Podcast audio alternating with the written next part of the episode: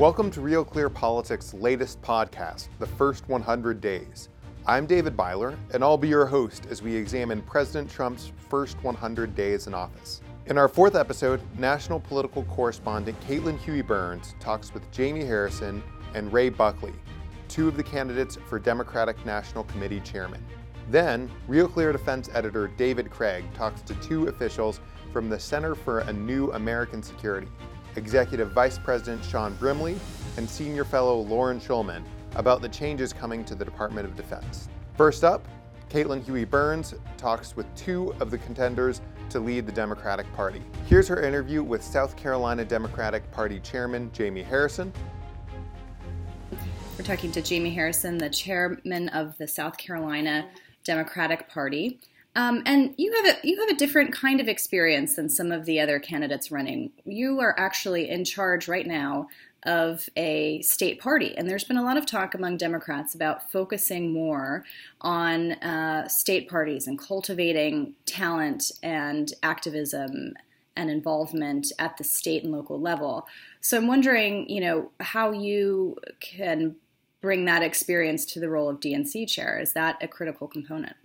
Oh, I think it is, Caitlin. Listen, uh, there's some tremendous talent and candidates in this in this field. I mean, any of them w- would be very, very good D N C chairs, and and and so I, I'm proud to be in this field w- with such tremendous people. But I, I often say this uh, when I'm talking groups. Listen, if we were talking about how do you get progressive legislation through the House, then I would say yes. Let's go with the the chair of the Progressive Caucus, Keith Ellison.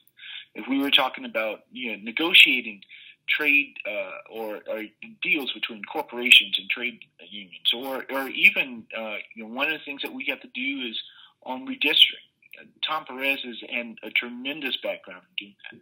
But that's not all that we're talking about in this role for the D N C chair. We are talking about someone who has the experience and the history of building parties, particularly state parties. And so you have to think about, uh, for that skill set, someone who's been doing it on the ground, on the grassroots level, and has been doing it for a number of years, and that's me. I have the experience of working in Washington, D C for my time uh, running the whip operation for the House Democrats, uh, being the executive director for the House Democratic Caucus. But for six years, I've been the chair and vice chair for the South Carolina Democratic Party, rebuilding a party apparatus that was literally broken. And so it, it's uh, it's important that we keep that in mind, keep the job and the skills necessary for the job in mind when making this, this so important decision for our party.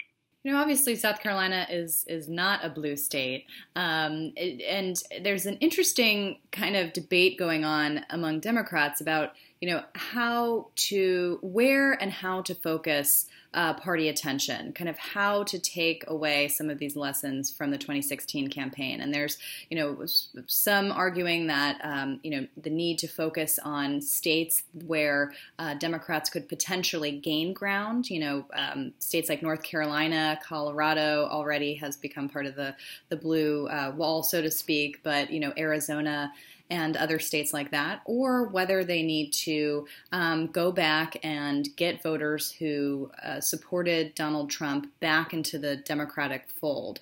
Do you think that they can do both at the same time? Is it a one or the other um, debate here, or what? What do you think about, you know, where the party should focus uh, its attention yeah. in terms of, of uh, demographics and geography? Well, I don't think it's an either-or debate. And and when you look at the Republican side, it's never an either-or debate there.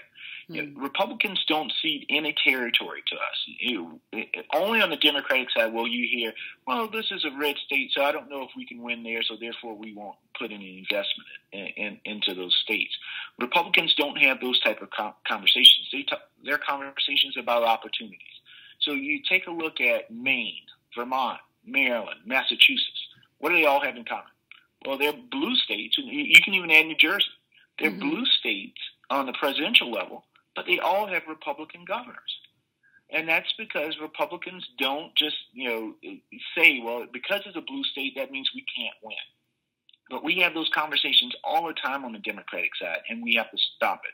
We have to go back to the fifty-state strategy that Howard Dean implemented uh, in, in the two thousand six raise in preparation for our V oh eight raise, and start investing in the infrastructure for all of our states. And that means then going into states that Donald Trump won, uh, putting boots on the ground, starting to reconnect with those voters, and then therefore communicating with those voters, giving our candidates an opportunity and a chance to compete. That's what we have to do as a party. And so it, it's uh, you know, those uh, in our party who think that we just have to focus our energy on this section of the country uh, are, are thinking in, in an old model that we just need to throw away and abandon, because this is now uh, you know, a, a competition, a, a national competition in every state, and we can't cede any ground or any territory to the Republicans. You know, one of the things we heard a lot from Uh, Democrats during the election was how well organized uh, the party was nationally. Um, but since the election, you know, we've heard um, some criticisms of, of that. I mean, is the Democratic Party well organized? I mean, what does it, is, is there enough communication going on um, with, you know, all the outside groups involved, the state parties, local entities, and that sort of thing? Is is that there, or what's what's missing here? Well, it's not. Our, our uh, state party infrastructure over the past eight years has really fallen apart. Um, you know, when we abandoned the fifty-state strategy that Howard Dean uh, implemented uh, right shortly after the two thousand eight race, uh, that's and if you take a look at how we fared in elections, not on not on the presidential level, but on every other levels, you could see that something must have been going on in the states. So in two thousand eight, when uh, President Barack Obama was elected, at that point in time, we controlled the majority of governorships, the majority of state houses, majority of attorney generals. We had control of Congress, and we had the White House. And in eight years, we have lost all of that. And the, the, the thing that changed during that time was we stopped investing heavily in state party infrastructure. We stopped putting full-time staff on the ground in terms of the D N C. We have to get back to that. And the Republicans, on the other on, on the other hand, invested in that. They learned from what we did well in two thousand six and two thousand eight. And, and Priebus, when he got into the R N C, he invested in state party infrastructure. He invested in technology. And as a result, the Republicans have gained tremendous ground because of that. We have to go back to that uh, uh, as a party organization. Uh, there are state parties right now, Caitlin, who mm-hmm. probably have less than fifty thousand dollars cash on hand, uh, just a handful of staff, and in two years from now, they have a, either an important governor's race or they have to defend one of the twenty-five U S Senate races that we have on the Democratic side. Uh, you just can't have that type of uh, uh, lack of infrastructure and instability and expect to compete uh, in this day and age. We have to do something better, and we have to do something now.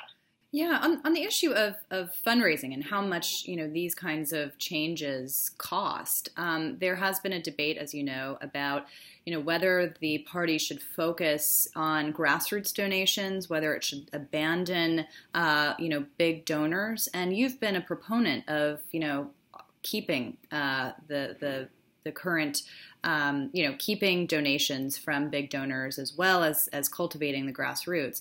Explain why it's important to have this money coming in. In other words, explain why it's important not to uh, cut off any kind of sort of, of fundraising. Well, I believe in an all-of-the-above strategy. So in the eight years in which uh, the president was elected, he decided to uh, shut off corporate uh, donations to the D N C. And at the same time, Uh, O F A was still alive and well. And that's the reason why those resources did not flow to state parties.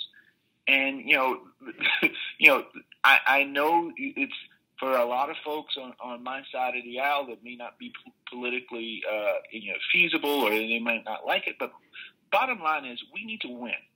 And, and in order to do all of the things that we want, in order to enact the Uh, very the most progressive platform that we've ever created as a party, we have to have people in charge, because otherwise it's just a piece of paper that doesn't really mean anything. And so that means, you know, the years of not investing in state parties and not having the resources to invest in state parties, and the resources that we have, we just use for television ads and making a lot of uh, vendors and contractors rich. those days just have to end. Uh, it, it, it's going to take about eighteen million, eighteen to twenty million dollars to really fund state parties at a level of about twelve thousand dollars a month. And the question is, if we decide to cut off a certain sec- segment of, of, of funding, a uh, stream of funding, the question is where do we find the replacement? So where do we find the replacement to do the things that we were already doing? And then when we, where do we find the additional eighteen to twenty million dollars to then fund this effort to uh, to revitalize state parties? Uh, and that's the pragmatic approach that I have. And do I believe that we need to have all this money in politics? No, I don't. I, I would love to see publicly financed uh, elections. Get rid of money altogether. Put it, you know, put it on. Uh, put a provision on people's tax returns where they can uh, check off to give to each party, you know, three, five, a hundred dollars, uh, and use that to, to fund elections across the country. That's the ideal for me, but that's not the reality of the situation. Uh, and we cannot unilaterally disarm when the Republicans now control everything. I mean, we are at a deficit, and we're, and, and so we have to climb out of the hole. And I just don't think, you know, when you're trying to climb out of the hole, you decide to Uh, throw away one of the latter options that you have. Part of, of climbing out of the hole, Democratic lawmakers have been trying to use uh, Congress right now as a platform uh, of sorts to advance their message, to hold President Trump accountable, to hold Republicans accountable. You know the House side very well, but I do want to ask about what you think of uh, Democratic lawmakers on the Senate side, what they're doing right now, trying to um, you know, stall confirmation of some of the cabinet nominees. We saw Elizabeth Warren last night uh, on the Senate floor talking about uh, a Sesh, um, Senator Sessions for Attorney General, yep. and of course was uh, rebuked by Republicans on the Senate floor. Um, what, you know, taken as a whole, what Elizabeth Warren is doing, what other Democratic senators are doing, what is productive for the party about that, or is it?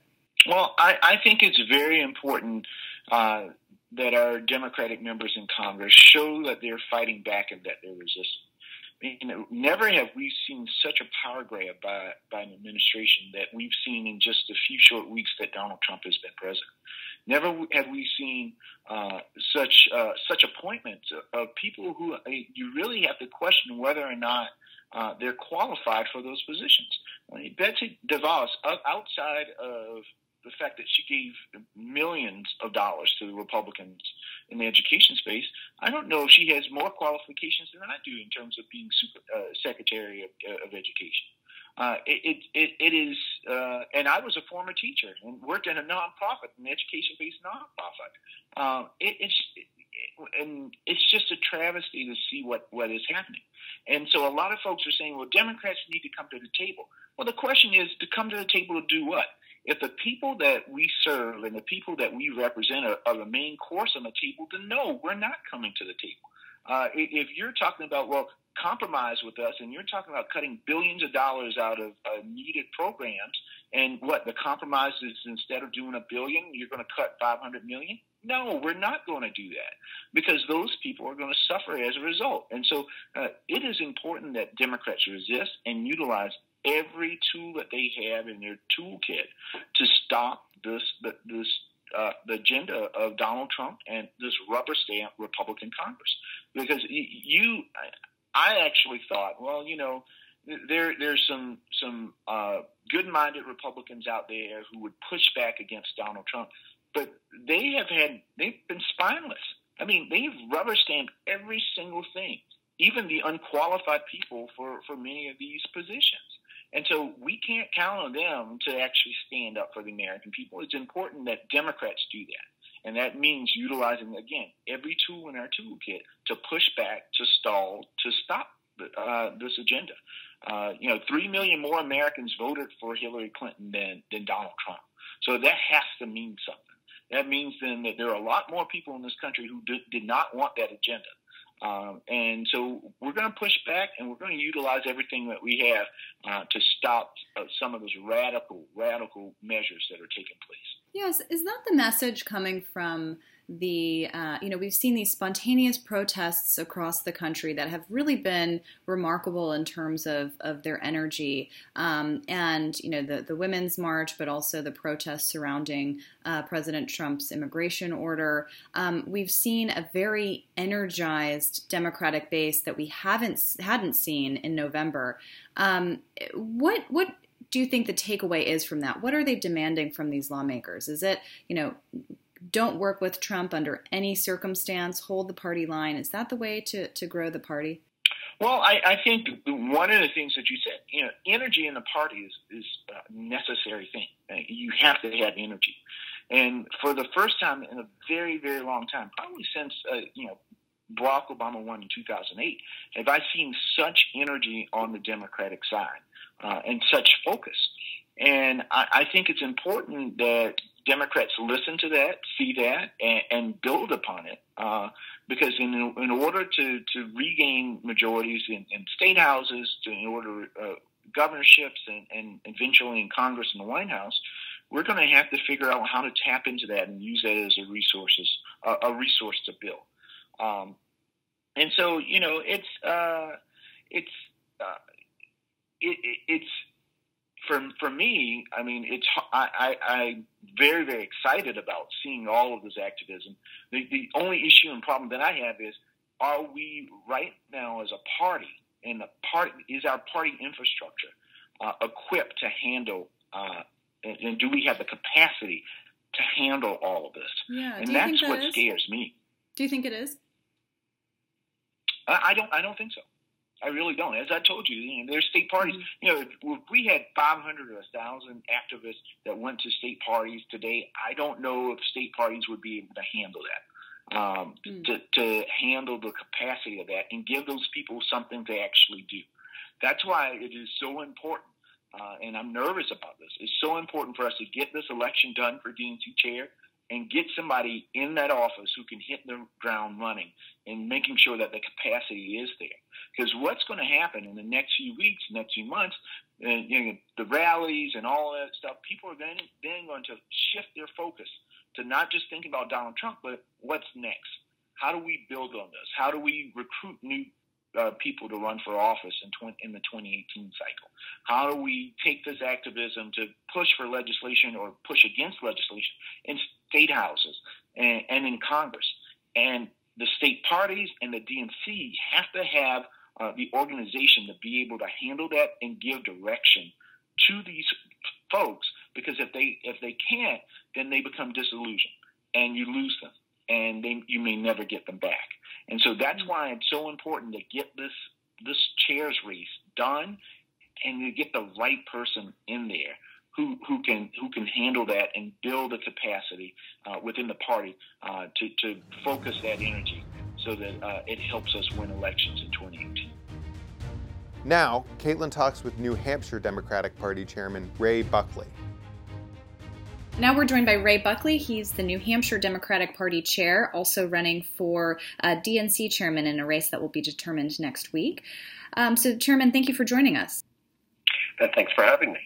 I wanted to talk to you a little bit about something that you said at a recent D N C forum, talking about the Democratic Party's failure to communicate a positive message. You have said that they focus too much on Trump and that they need to grow up. I wanted to see if you could kind of explain your thinking on that. I think that there was um, a, a major mistake that was done uh, in assuming that uh, the fact that uh, Donald Trump was is uh, uh, swears and acts inappropriately uh, and is a generally offensive person.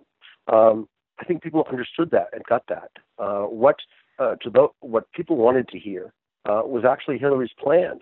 Uh, Hillary and the Democratic plan for economic success for the working class of America uh, was significantly better than Donald Trump's. Uh, but the television ads, the mail program uh, was incessant. Uh, and uh, as somebody who uh, is from the lower uh, working class, uh, I understood that there is a lot of anxiety out there. There is a lot of concern about people's uh, future, uh, their ability to uh, have their job, their job uh, uh, success, um, retirement, uh, their homes, their cars, uh, their children's future, uh, their children's education. Um, and by focusing, focusing almost entirely on uh, Donald Trump uh, swearing and acting inappropriately, uh, they never heard what they really are concerned about. Uh, and uh, it gave Donald Trump the opportunity to uh, uh, essentially have a fraudulent campaign uh, where he was talking as if he cared about the working class, um, but because we weren't offering anything, there was nothing they could compare it with.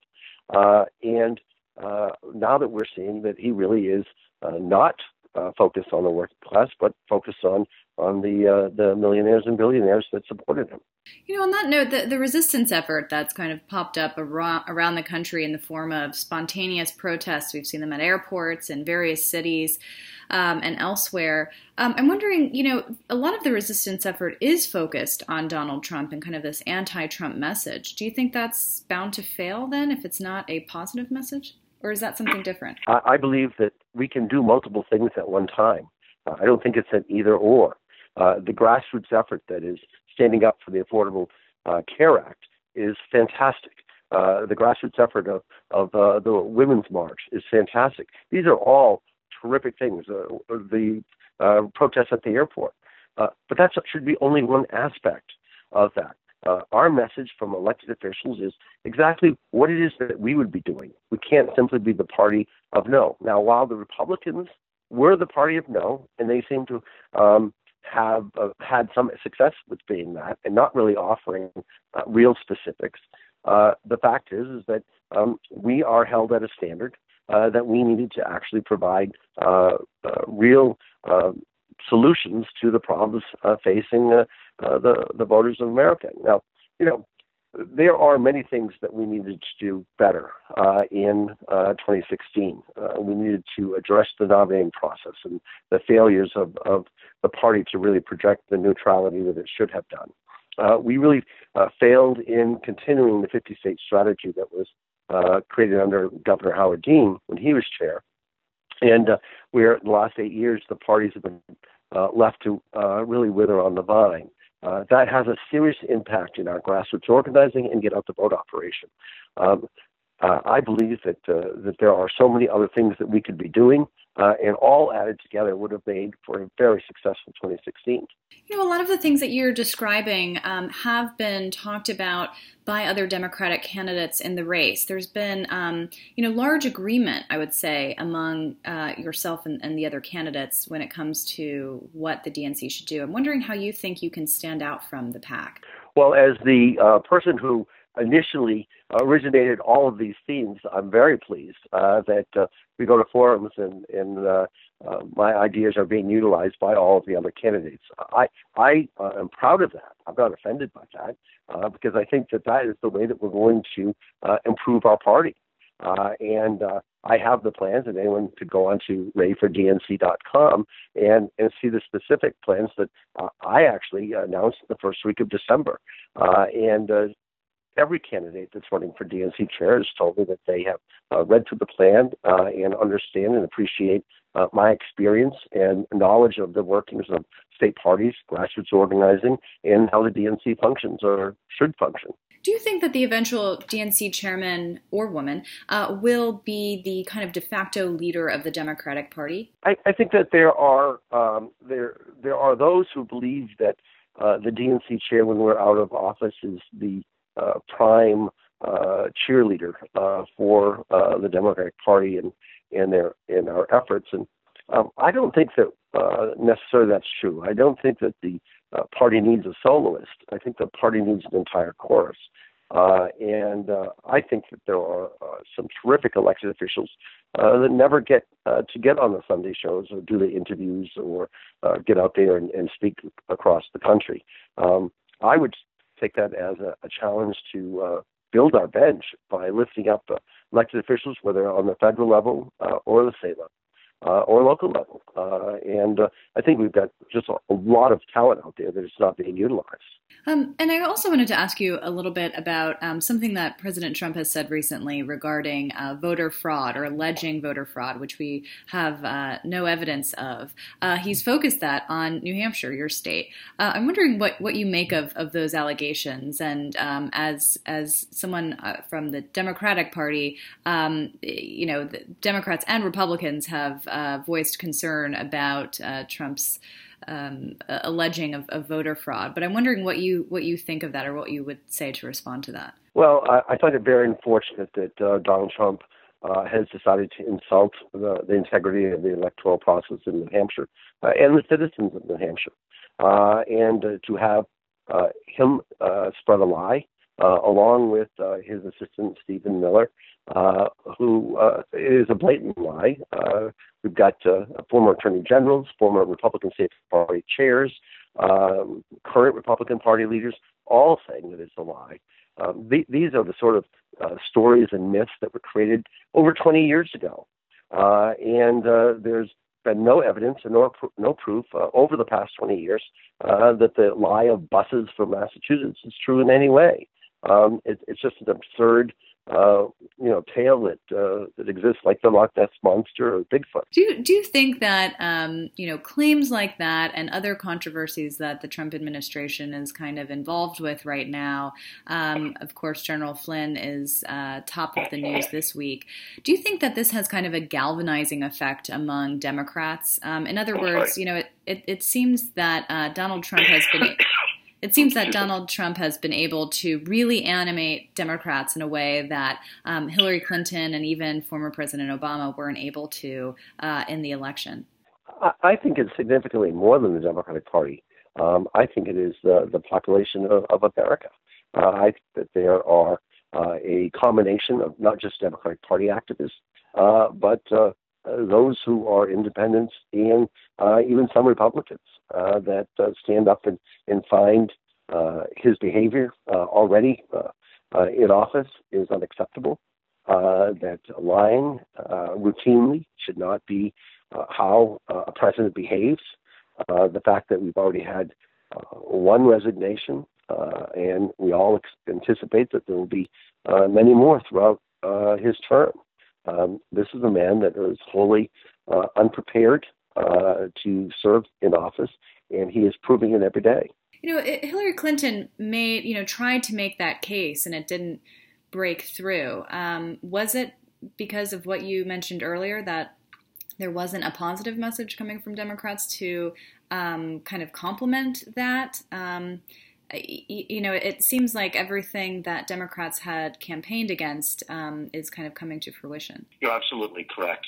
Uh, the uh, challenge had to be uh, that not only was he unprepared to be president, but we're going to help your family, uh, mm-hmm. and that we're going to make sure uh, the, that uh, the uncertainty and the anxiety that you feel towards the future uh, is going to be addressed uh, and addressed soon. and, and uh, create that relationship uh, with the voters um, that uh, would have had that impact that people would have said that uh, it is important uh, to vote uh, not only for uh, a presidential nominee, uh, but for Democrats up and down the ticket. How do you um, think that Bernie Sanders should um, be involved in the rebuilding of the party going forward? I ask because of course he did very well in New Hampshire during the primary. You were supportive of, of a of of an open primary process, right? Um, I'm wondering kind of how you see his role in terms of uh, shaping the party.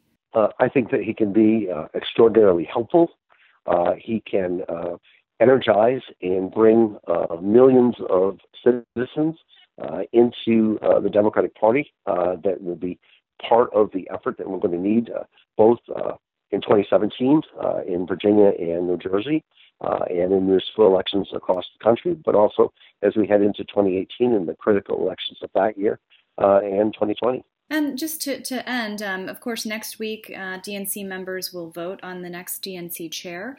Wondering how you think uh, how you think your standing is so far. Uh, I think that right now uh, that uh, uh, no candidate uh, is close to having the majority. Uh, I think that uh, there will be a lot of conversations and a lot of activity. Uh, and uh, I think members will start deciding uh, relatively soon. Um, I'm hearing from them uh, every day more and more. Uh, but right now, uh, there's uh, a good number that uh, have not yet decided. Caitlin will be covering the race for Democratic Party chairman in Atlanta when the party votes at its February twenty-fourth meeting. Finally, David Craig talks with Sean Brimley and Loren Schulman of the Center for a New American Security about life at the Pentagon. Welcome, everyone, to the Real Clear Politics podcast. Uh, on behalf of Real Clear Politics, I'm David Craig, editor for Real Clear Defense, here at C N A S to discuss the first one hundred days of the Trump administration as it pertains to the Department of Defense. With me today is the Director of Studies, Sean Brimley, from C N A S, and also Loren Schulman, also a senior fellow here at C N A S and also uh, a key member of the Directorate of Studies here at C N A S. I appreciate both of you joining us today to give us your input on the first one hundred days, uh, trying to pick apart a puzzle, perhaps a Rubik's Cube, uh, some might think. Um, so to start off, uh, wanted to get your input as to what you think. Matt, General Mattis walks in the door. We'll cover later what, you know, some of the intricacies of the bureaucracy are, but what do you think he's really going to be able to do substantively in the first one hundred days? Uh, well, thanks for having us. Um, and as you'll see in the course of the podcast, uh, Lauren and I um, rarely disagree, but it's it's quite possible that, that she'll add add more than I ever could. Um, well, look, I think the first one hundred days are key. Uh, it's going to set the broader administration off in certain directions, and we're already sort of seeing this, at least from the president's Twitter account, uh, if nothing else. Um, but I think the core uh, the core requirements for the Secretary of Defense are going to be, you know, falling in on all the current crises around the world, so getting a sense of what's going on in in Eastern Europe, uh, Persian Gulf, uh, East Asia, um, doing a lot of the policy reviews that are going to be necessary to sort of put the administration off in the direction they want to go. You know, the president talked about putting uh, establishing safe zones in Syria. The president talked about stopping China from, you know, quote unquote occupying uh, new islands in the South China Sea. He hasn't said that much about, about Europe in terms of East, our Eastern European sort of posture initiatives. So we're sending a bunch of tanks and, you know, troops and planes to the region. Um, are we going to continue doing that? Yes or no? Uh, so in addition to all of those sort of policy issues, as we'll get to perhaps later, there's all, you know, as the secretary, you're the steward of this two million person organization. And so there's a there's a big sort of C E O level job there. It's not just policy and, you know, big think issues of, uh, but important nonetheless, of war and peace. It's it's human capital. It's building a team. It's uh, the, the budget cycle, which is super important. Nothing happens at the D O D without significant dollars. So all of these things are going to come at the secretary and are coming at the secretary right now. Um, and it's going to be a challenging first one hundred days for them, to be sure.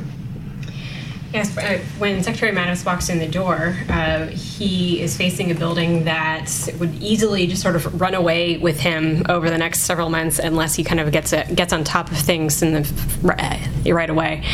Um, in terms of the priorities he'll have to implement and when he walks in the door, you'll see the need for him to basically introduce himself to the military and the civilian staff, um, the need to recruit a team that is going to be able to effectively implement his agenda, or President Trump's agenda, uh, the need to just kind of get to know what these big core processes are in the building from, as Sean said, the planning process, the budget process, the operations going on around the world, and uh, things that have changed in the short time that he's been out of the building. So it's, as much as it's useful to have a Secretary of Defense who spent a lot of time in the military and left as a four-star commander, it's still going to be a fairly intensive um, get to know you, get to know the building, get to know where we are midstream process for the Secretary when he comes in. Perhaps the most major thing coming out of the first one hundred days may just be the ISIS strategies, which supposedly they've already worked. We haven't really seen anything of what that might be. Well, you saw um, President Trump during the campaign say that he wanted his military commanders to offer a new set of ISIS options within thirty days of him becoming president. And it's clear that D O D is, uh, if not already ready, will soon be ready to brief those to him in short order. At the same time, um, I would imagine that uh, Secretary Mattis is probably teeing up an Afghanistan strategy review to get a sense of what the current approach is there. Um, the broader C T strategy, looking at Libya, Syria, Iraq, and the region, um, and, and Yemen, as well as Yemen overall. And uh, just a sense of, you know, where we are deployed in the world and what kind of risks we're facing in Europe, Southeast Asia, and elsewhere. These are likely um, kind of policy, posture, strategy reviews that Secretary Mattis, if he's not already launched, will do as part of his uh, defense strategy review over the course of the next several months. Um, so those are, you know, just sort of baseline, got to do it, um, will likely be driven in some ways by a National Security Council process. At the same time, Uh, the new administration owes a budget to the Hill, likely within the next couple of months. Uh, probably as early as April, you'll see a new fiscal year budget come in with the Trump's administration stamp on it that, if we're lucky, will be in some way be shaped by these strategic reviews. Uh, in an ideal world, we'd have a national security strategy process already launching that would set the priorities and interests of the, this administration. But uh, if tradition holds true, then D O D will sort of lead the charge on that and um, likely be finished with their work ahead of whenever the N S C manages to launch their process. Yeah, and, and just, uh, I mean, it, and in the background or in the foreground to all of this is, you know, the things we, we sort of referenced before. I mean, he doesn't have anybody over there. Uh, there are no, I mean, you know, Bob Work is, is deputy secretary, will stay on for at least a couple of months, which I think is a godsend. Um, you know, you've got strong joint staff level leadership, but they've nominated no undersecretaries, no assistant secretaries. I don't even think they're bringing in D A S Ds yet, which don't require Senate confirmation, which theoretically they could have already started. Um, You've got capable people acting in those roles in many cases, but they're still way behind the sort of tr- the transition curve. So that's going to be a huge demand on Mattis. And I think there's all sorts of political dynamics sort of at play. You know, Mattis wants, you know, a certain ki- kinds of people, and I would expect uh, in, in any scenario that, you know, presidential transition team, you know, uh, based in New York for a long period of time now here, they maybe have different sets of priorities in terms of who they want. So there's a back and forth that's, you know, going on. Moreover, Uh, he doesn't really have a lot of high-level counterparts other than Tillerson and Pompeo, and you know. So, what does this National Security Council dis- deliberative process look like so far? They don't have any deputies to actually come to these deputies' meetings. So, are they doing everything at the principal level? Are they even having meetings on these key issues at the moment? Who knows? And the other thing that's happening in the foreground is, in addition to all these sort of policy reviews and budget cycles, I mean, Mattis needs to get out and establish relationships with counterparts around the world. You, we, we see that he wants to go to Asia. Uh, potentially as a, as a first trip. So he's got a pretty intensive travel schedule, and I'm sure he's going to want to visit and, and, and, and sh- you know, have boots on the ground um, in, in, in Iraq and also Afghanistan. So it, it, you, you got to do all of this in the sort of in the first hundred days. Um, you know, Lauren and I, uh, you know, we're Democrats, and we participated in some of some of the, the campaign level stuff, and we had some we touched some of these planning. Uh, um, elements thinking about what a uh, potential Democratic Secretary of Defense would have to do. And so, and having participated in these in these transition teams in oh eight and oh nine as well, um, even if you've spent months planning this stuff, and even if you have all these party lists sort of done, it still would have been a crazy uh, first one hundred days. And my sense from the Trump team is they hadn't done nearly this kind of level of planning, and so they're really trying to play catch up. So it's going to be intense for them.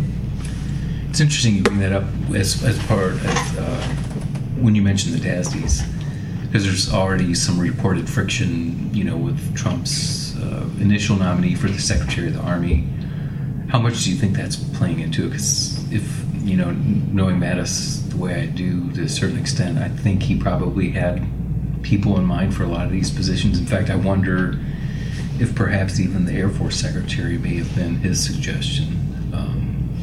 How much of a role do you think that's playing into it with competing interests from the transition team from Trump and, and Mattis's wishes for who he wants to fill? You know, probably quite a bit. Uh, I mean, one thing to point out, though, is that tension between the, you know, White House personnel leads and the transition personnel leads and uh, cabinet secretaries is pretty normal. Um, you saw Secretary Gates, when he stayed over in two thousand nine, did not end up having a great deal of say over some of the per- appointments that came in under the Obama administration, and was uh, his office was actually somewhat surprised by some of the service secretaries' appointments. So that's normal. But what's abnormal about this situation is that Mattis, um, you know, in deciding to take this role for uh, President Trump, came in with what we thought was a lot of leverage, that uh, that Trump was uh, seeking Mattis as his Secretary of Defense because he thought it would lend him some credibility, that would give him greater depth on his foreign policy and national security team, uh, and that would probably give him a, a greater uh, relationship on the Hill, and a better relationship with the Hill he might have than he might have otherwise had. So I think a lot of us assumed that Mattis might have come in with a, um, a pretty decent veto power over a lot of the appointees that he might be faced with, and that could be uh, the heart of a lot of the struggles back and forth between he and the transition team. Um, but as we mentioned before, like the, even though there are absolutely very capable career and military uh, acting leads throughout the department, until he manages to get some of his team in place, a lot of these core functions that he really needs to get started on in terms of strategy reviews are going to be really difficult to actually do without a point person in place. I mean, I'm, I'm personally not anticipating Uh, huge, you know, with a Y, huge uh, um, things here, because I don't, th- I, from what my sense is, I don't think President Trump is very inclined to sort of send thousands of troops uh, into Western Iraq and, and Eastern Syria.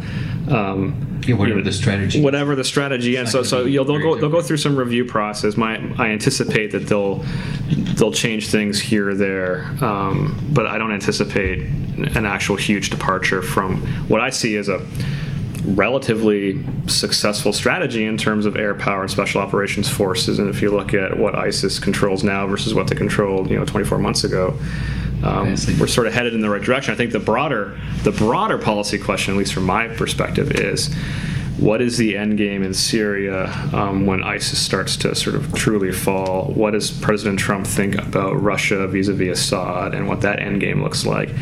Um, and My, I anticipate that, that Secretary Mattis is going to have some views that are probably quite different than, than President Trump and, and National Security Advisor Flynn uh, as it pertains to those issues. So that that's the thing I'm watching more than are they going to increase or decrease the number of special operations forces by a thousand here or a thousand there. But on top of that, something that's um, one of the real drivers of a lot of these debates, whether it be Syria, Europe, our presence in Southeast Asia, um, what capabilities that we want to develop, is the budget. And this is the, you know, the big question mark, the elephant in the room of what are we going to do about the Budget Control Act. You know, the Trump uh, campaign said that they wanted to repeal it. McCain wants to repeal it. Everyone wants to repeal it. It's not repealed. So, you know, figuring out what the long-term strategy is for that uh, and understanding what our long-term resourcing plan is for the department is going to drive a lot of these questions in a way that people aren't really talking about as much. They tend to separate the two in terms of, like, what are we going to do in Syria? Well, that's a lot, lot of ways a, res- a resource and a strategy question that we haven't quite addressed yet. You, you know, you brought up a great point. Um, a lot of people, including C N A S, have, have brought up that he's going to have to attack the budget right up, almost immediately, mm-hmm. because it, you know, it takes several years for that to get implemented. Um, aside from, you know, the B C A or even the continuing resolutions, um, just establishing a budget and the priorities for the budget are huge, and probably, maybe, internally at least, uh, priorities for the for Mattis and the Defense Department. Absolutely, it has to be. I mean, one of my Kirk Campbell, who's a, uh, a senior policy figure around town, um, years ago told me, he's like, Brimley, you know, the State Department's about policy and the Pentagon's about budgets and money. Uh, and it's true, you know, spending, you know, half a trillion plus dollars a year, uh, that's kind of what the Pentagon does. And they do, as you know, on twenty-five, thirty-year sort of acquisition cycles. And uh, just the dynamics of the of the dates are such that, you know, you're really incentivized as an incoming administration to really move on the budget quickly, because you want to put your stamp on on, on this budget. Otherwise, you got to wait, you know, a whole nother fiscal year before you can start to put resources against your priorities. And so uh, it's it's a core part of the calculus, certainly from the Pentagon's perspective. And again, that's part of the reason why I'm I'm, I'm sure that Secretary Mattis Um, really wanted Secretary Work uh, to stay on, because uh, he provides that kind of continuity, which I think he's probably appreciating at the moment. So within that, because you got, I think we opened Pandora's box to an extent with the budget, because where do you where do you prioritize? We, we obviously, with acquisition, we're decades behind in many ways. Um, you know, some people blame uh, Secretary Gates for what he did with F twenty-two. There's a whole host of other things. Probably not fair to lay that all the blame on him for that per se, but sort of emblematic of where we were at with, you know, the larger platforms.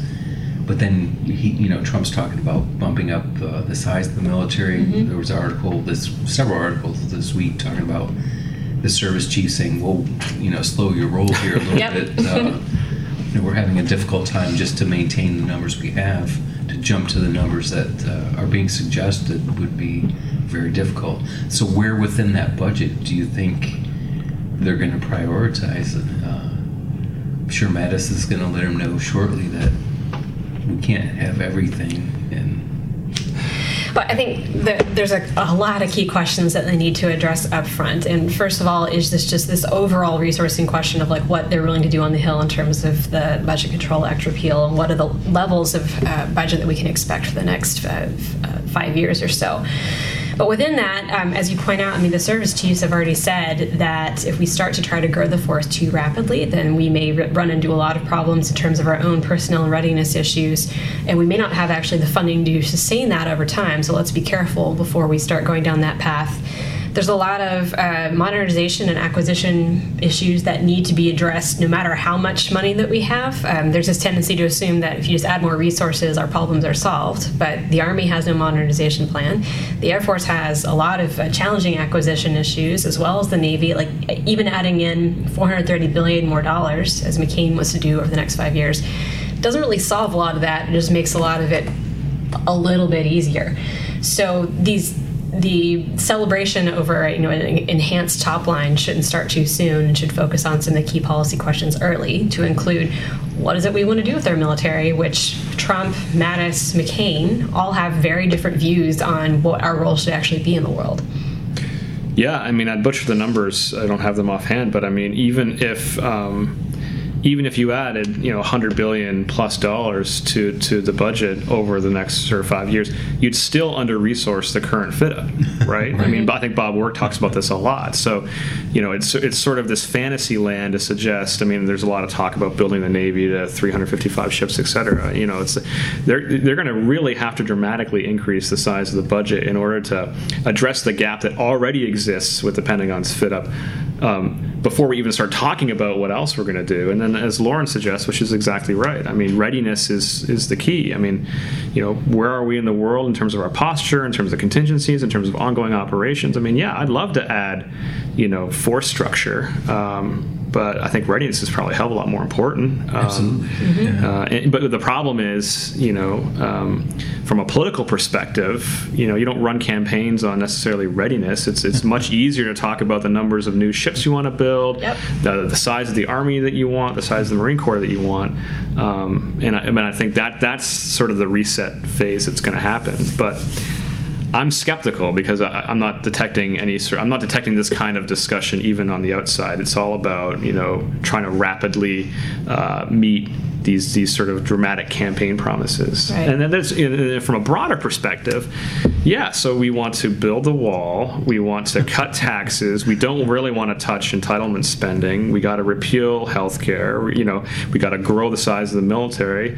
And then you, but you, but you've got an O M B director nominee who's sort of a uh, a debt hawk, and you've got an entire wing of the Republican Party that, that's not going to it's not going to roll over in terms of in, dramatically increasing the national debt. So um, this gets back to the the question of the B C A and how we're going to do this. And I just I you know I can't I can't see a way through this sort of very foggy landscape yet. Um, I don't think anyone can. Well, I th- through all that, I think you brought up a really good point that probably within the budget, probably the biggest spending priority is is readiness. Um, mm-hmm. You get a sense in reading all the articles, and of course I was prior military, uh, commanders always want to paint a rosy picture, but you have the sec- uh, General Goldfein for the Air Force talking about they don't even have enough pilots. Um, their training obviously isn't where it should be. Some of the accidents the Marine Corps have had, you know, many people are attributing to the lack of uh, flight hours.